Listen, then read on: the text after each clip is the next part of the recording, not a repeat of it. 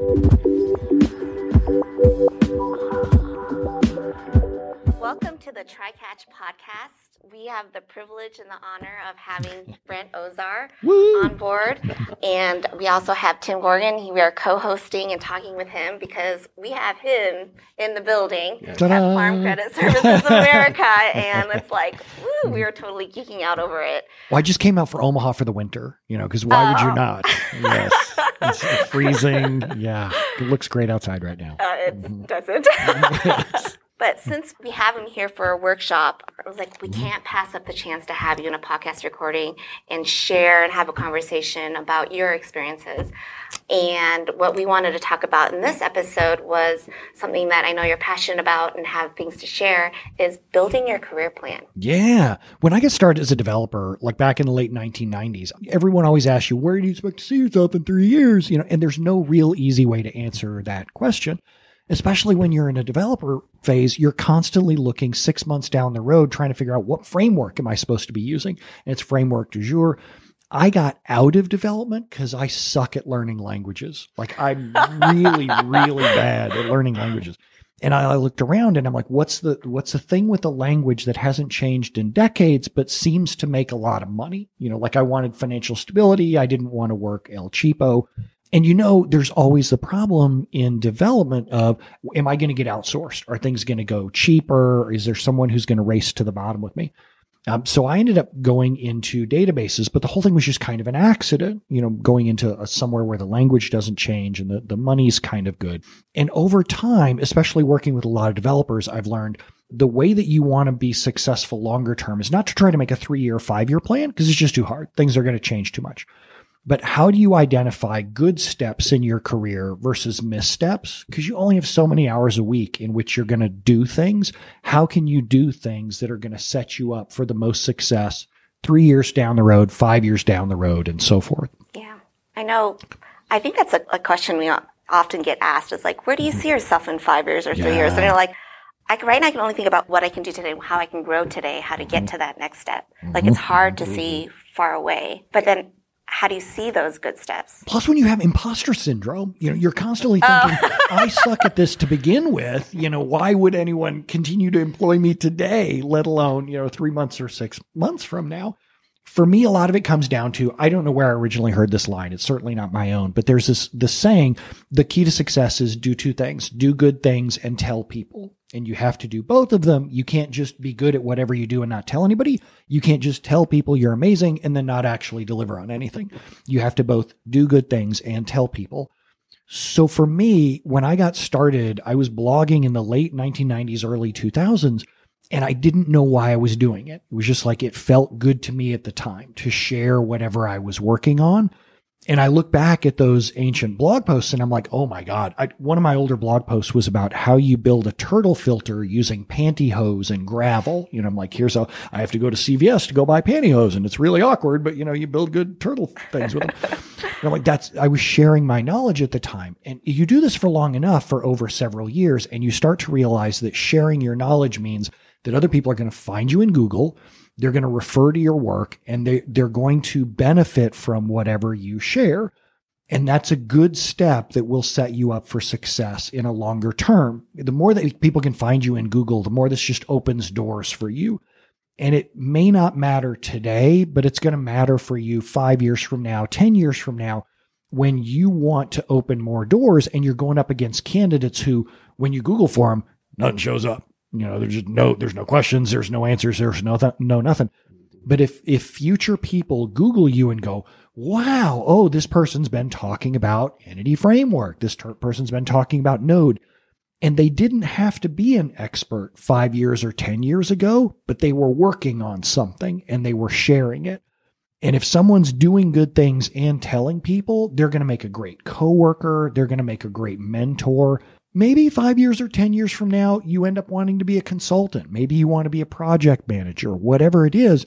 If you're starting to leave a breadcrumb trail where people can find you, they will find you. And that's where the, the real magic is. That's something I'm not good at.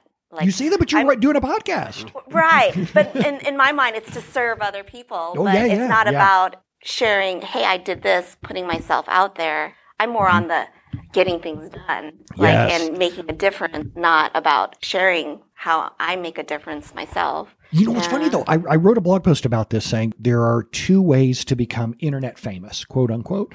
If you want to be recognizable amongst our community, the people who do development or whatever, it's not like we get good tables at restaurants, but you know, just recognizable amongst our own community. One way is that you can write about whatever it is that you're doing. The other thing is that you can ask other people what they're doing and help them share the story. I would not have written a blog post tonight. You know, like I wouldn't have written down or recorded a YouTube video or a podcast. There, if it wasn't for you being here, asking questions and planning out, this is what we're going to do. This never would have happened. It would have been lost to the sands of time. You know, so the, the work of your, what you're doing and asking these questions or whatever, it is a huge help. You know, it is leaving these breadcrumb trails out there and it, it will make you internet famous, quote unquote, so much faster because you're going to be associated with all these people opening doors with these kinds of people.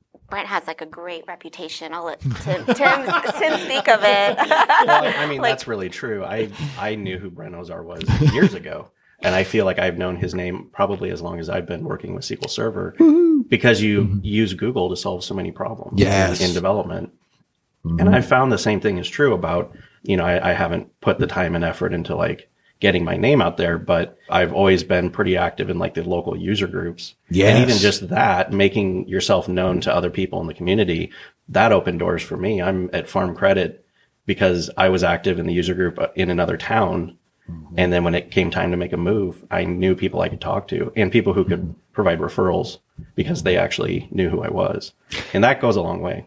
When they see you at a user group meeting on a regular basis, when they see you at a SQL Saturday, they're like, oh, this person's in our industry. You know, they're friendly. Mm. They're here because they want to help and they want to learn. And that is just instant credibility over someone that you've never seen before, you know, no recognition. I have no idea who that person off the street is. Maybe they're good, maybe they're not. But this other person over here, I've seen him at the user group every month for, you know, a year. They're in it for a longer term. Yeah, that's true. i think there's power in sharing that knowledge Yeah, yeah. Mm-hmm. And there's money. I mean, it- realistically, really long term, there if you get found via Google. So the way that I ended up into consulting was I kept, you know, blogging. I had discipline to three times a week. I'm going to publish a blog post. Eventually, enough of them, most of them are going to suck, but eventually some of them are going to be found via people in search. And I always try to end presentations as if you need help with this, email me. And it wasn't a, I'm going to do consulting for you. I'm not going to solve the problem for you for pay. Just if you need help with this, email me. And eventually had enough people who were saying, Oh, also we need this at the company. Will you come do this for me? So I gradually segued into doing weekend consulting and then gradually ran out of weekend time and started having businesses saying it has to be during the week. So I would go to my company and say, is there a way that I can take vacation time and do this consulting? It's in a non-competitive industry. I'm not going to share any secrets, whatever. And I had an understanding boss, so I was able to do it and eventually did it enough that I burned up all my vacation time. I had no vacation time left. And then I had to go to the boss and say, well, now I want unpaid. Can I take unpaid time off? And they're like, well, okay, as long as your work's getting done, I guess. And then as more of it just kept coming up, there came a point where I said, all right, I, I can't take off any more time. And then you start raising your rates and you start saying, okay, there was a point where I went, it's going to be $5,000 a day. It's going to be $5,000 a day and the, you need me for three days and I'm going to need a travel day. So it's going to be 20 grand. And they're like, when can you be here? I'm like, okay, well, I guess I'm done with this job. You know, at this point, I need to go segue off and doing consulting because it seems like ridiculous money when you're a full time employee. You're like, no way can someone make, you know, $5,000 a day doing something. Um, and this is like five, six years ago. But these doors will open up if enough people can find you, if enough people can Google you and they recognize your name and trust you from seeing you online. They know this person's a real deal. They genuinely believe in sharing knowledge. The things that they seem to do on the website work or in the podcast or the presentation, uh-huh. whatever. They've already solved me from, saved me from pain several times. It's time for us to bring this person in permanently. I see that over and over again, and it really does work. Even if you're only in it for altruistic reasons now, you know, sharing your knowledge, if you lay down that breadcrumb trail, people will find you and it ends up paying off. So, what does success look like for you then? For me that I really love the book Getting Things Done. So there's a book Getting Things Done by David Allen and he talks about looking at your life from like a 50,000 foot altitude perspective.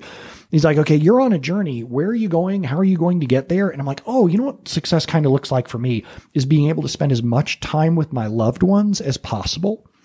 Like it, it isn't about a particular financial goal or retirement because I know so many people who work towards a retirement and then die. My grandpa was a great example. Had a heart attack within a year of retiring and he'd planned all these things that he was going to do during retirement. And I had another grandfather who retired at 45 and spent like 40 active years, you know, going off and doing all kinds of things. I'm like, okay, I want to be able to spend as much active time with my family as I can while I can still move around, while I still have legs and I'm healthy and all that. So the correlation of that is I want to work as little as possible. I, I don't want to work as there's a great song by Franz Ferdinand, Jacqueline. It says it's always better on holiday. That's why we only work when we need the money. I'm a huge fan of that. We sing that around the house. I would like to work as little as possible. So for that, for me, success is working as few days as possible during the year and spending as much time with my loved ones as I can in order to do that, that keeps me razor sharp focused on what can I do that brings the most value to people as quickly as possible. If I show up, I want to make a big difference. I don't want to walk out and have people go, well, eh, that was okay. You know, I want people to walk out and go, dang, you know, okay, wow, that really makes a difference. And it helps you focus on a day to day basis. If I'm going to learn something, and this is so important for whether you're a developer, systems administrator, DBA, whatever. If you're going to learn something, are you going to learn something that people are going to say when you're done with it, dang, that made an amazing difference? Or are they just going to go, eh, okay. You know, he saved us 30 seconds on a process that, you know, takes six hours. Eh, okay you know, better organized files in a file. Well, okay. You try to find something that will really make an amazing difference in the company. And when I was a developer, before I figured out that I was going to do consulting and all that, when I was a developer, I like to go to uh, the managers or my manager's managers and go, what would make you step back and go, dang, whoa, we never thought we could accomplish that but now we can. And I'm like, okay, I'm, I'm going to figure out whatever it is between me and that problem. And I will solve that problem, even if it's not in a sprint, it's not in my, you know, objectives, my raise, whatever. I'm going to make my manager and my manager's manager go, dang, I did, I had no idea we could ever accomplish that. And to me, that's where the value is. And if I can get paid more for doing that, then I can work less days. That's awesome. So that's your story about how you identify the good steps. Yes, yeah. Go focus on that. Look for where the value is, where people get excited, especially the people with money. The people with money are the ones you really need to improve. Yes, yes, absolutely. Hmm. I think I need to work on some things. yes, yes. And another thing I'd say is too, whenever you're going to go give back, whenever you're going to give back to the community, and you're with blog, share your knowledge, whatever it's important to think about ways that you can reach as many people as possible wherever they are. This is going to sound terrible. I don't like answering questions one at a time in a forum somewhere where no one's ever going to find the results because I'm helping one person and it's just not going to get that far if I can answer a question that's going to solve a lot of people's problems, whether I put it on a blog or a podcast or a presentation or Stack Overflow or whatever it is, I want to find problems that are going to help as many people as possible. When you're working for free, you want to help as many people as possible. When you're working for pay, you want people to say, dang, that's amazing. So those are the, for me, the two things to think about when I'm dedicating time into something. I either need to help a lot of people or I need to help somebody who's really going to be jaw dropped. How do you identify what those things are. Like, what are the impactful things? Oh, I'm gonna I'm gonna use an example from Stack Overflow because I I just love Stack Overflow and dba.stackexchange.com. Look for questions with a high number of views, so you can sort. If you go into Stack Overflow, you can sort questions by views. And if you go to data.stackexchange.com, you can actually query the database and you can query organized questions by views by descending, by the count of answers descending. So you can find questions with a high amount of views and no answers. Or, so that's if you want to go answer something that's going to make a big difference for a lot of people. Or you can just sort by views descending even when they do have answers, and you can go write blog posts or presentations about that because these are questions that a lot of people are coming across and they need help with accomplishing it. I know I felt when I was blogging or presenting, I'm always like, oh, everything's been done. You know, it, everybody's been written about, every blog post is covered. How am I going to bring anything to life? But when you go and find the number of people who are searching for these kinds of questions, if you can bring life to it inside your own way, you can help a lot of people very quickly.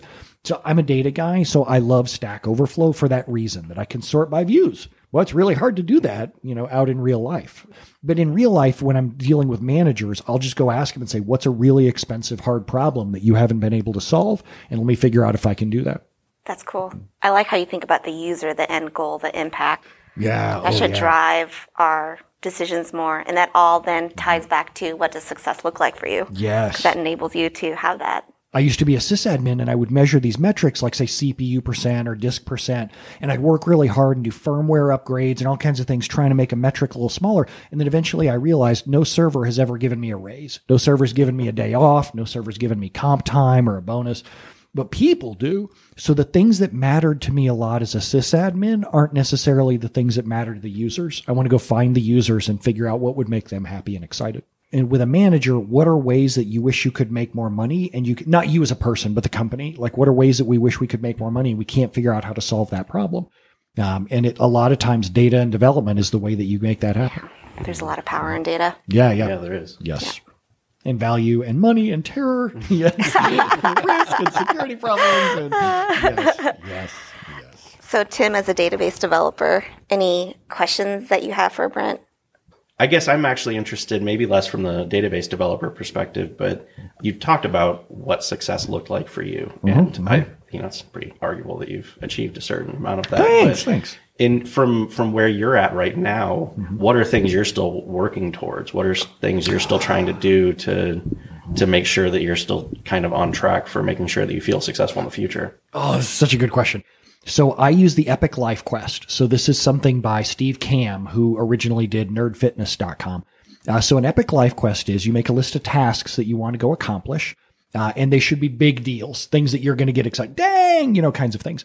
Uh, really big deals. Uh, so, for example, my wife has always wanted to go to an overwater bungalow in like Bora Bora or the Maldives or whatever. So that's one of the things on our Epic Life Quest task list every six months I go back through and look at that task list and go, okay, what am I working on accomplishing? And if I'm not move, making progress towards one of those goals, then I'm probably not going down the right track.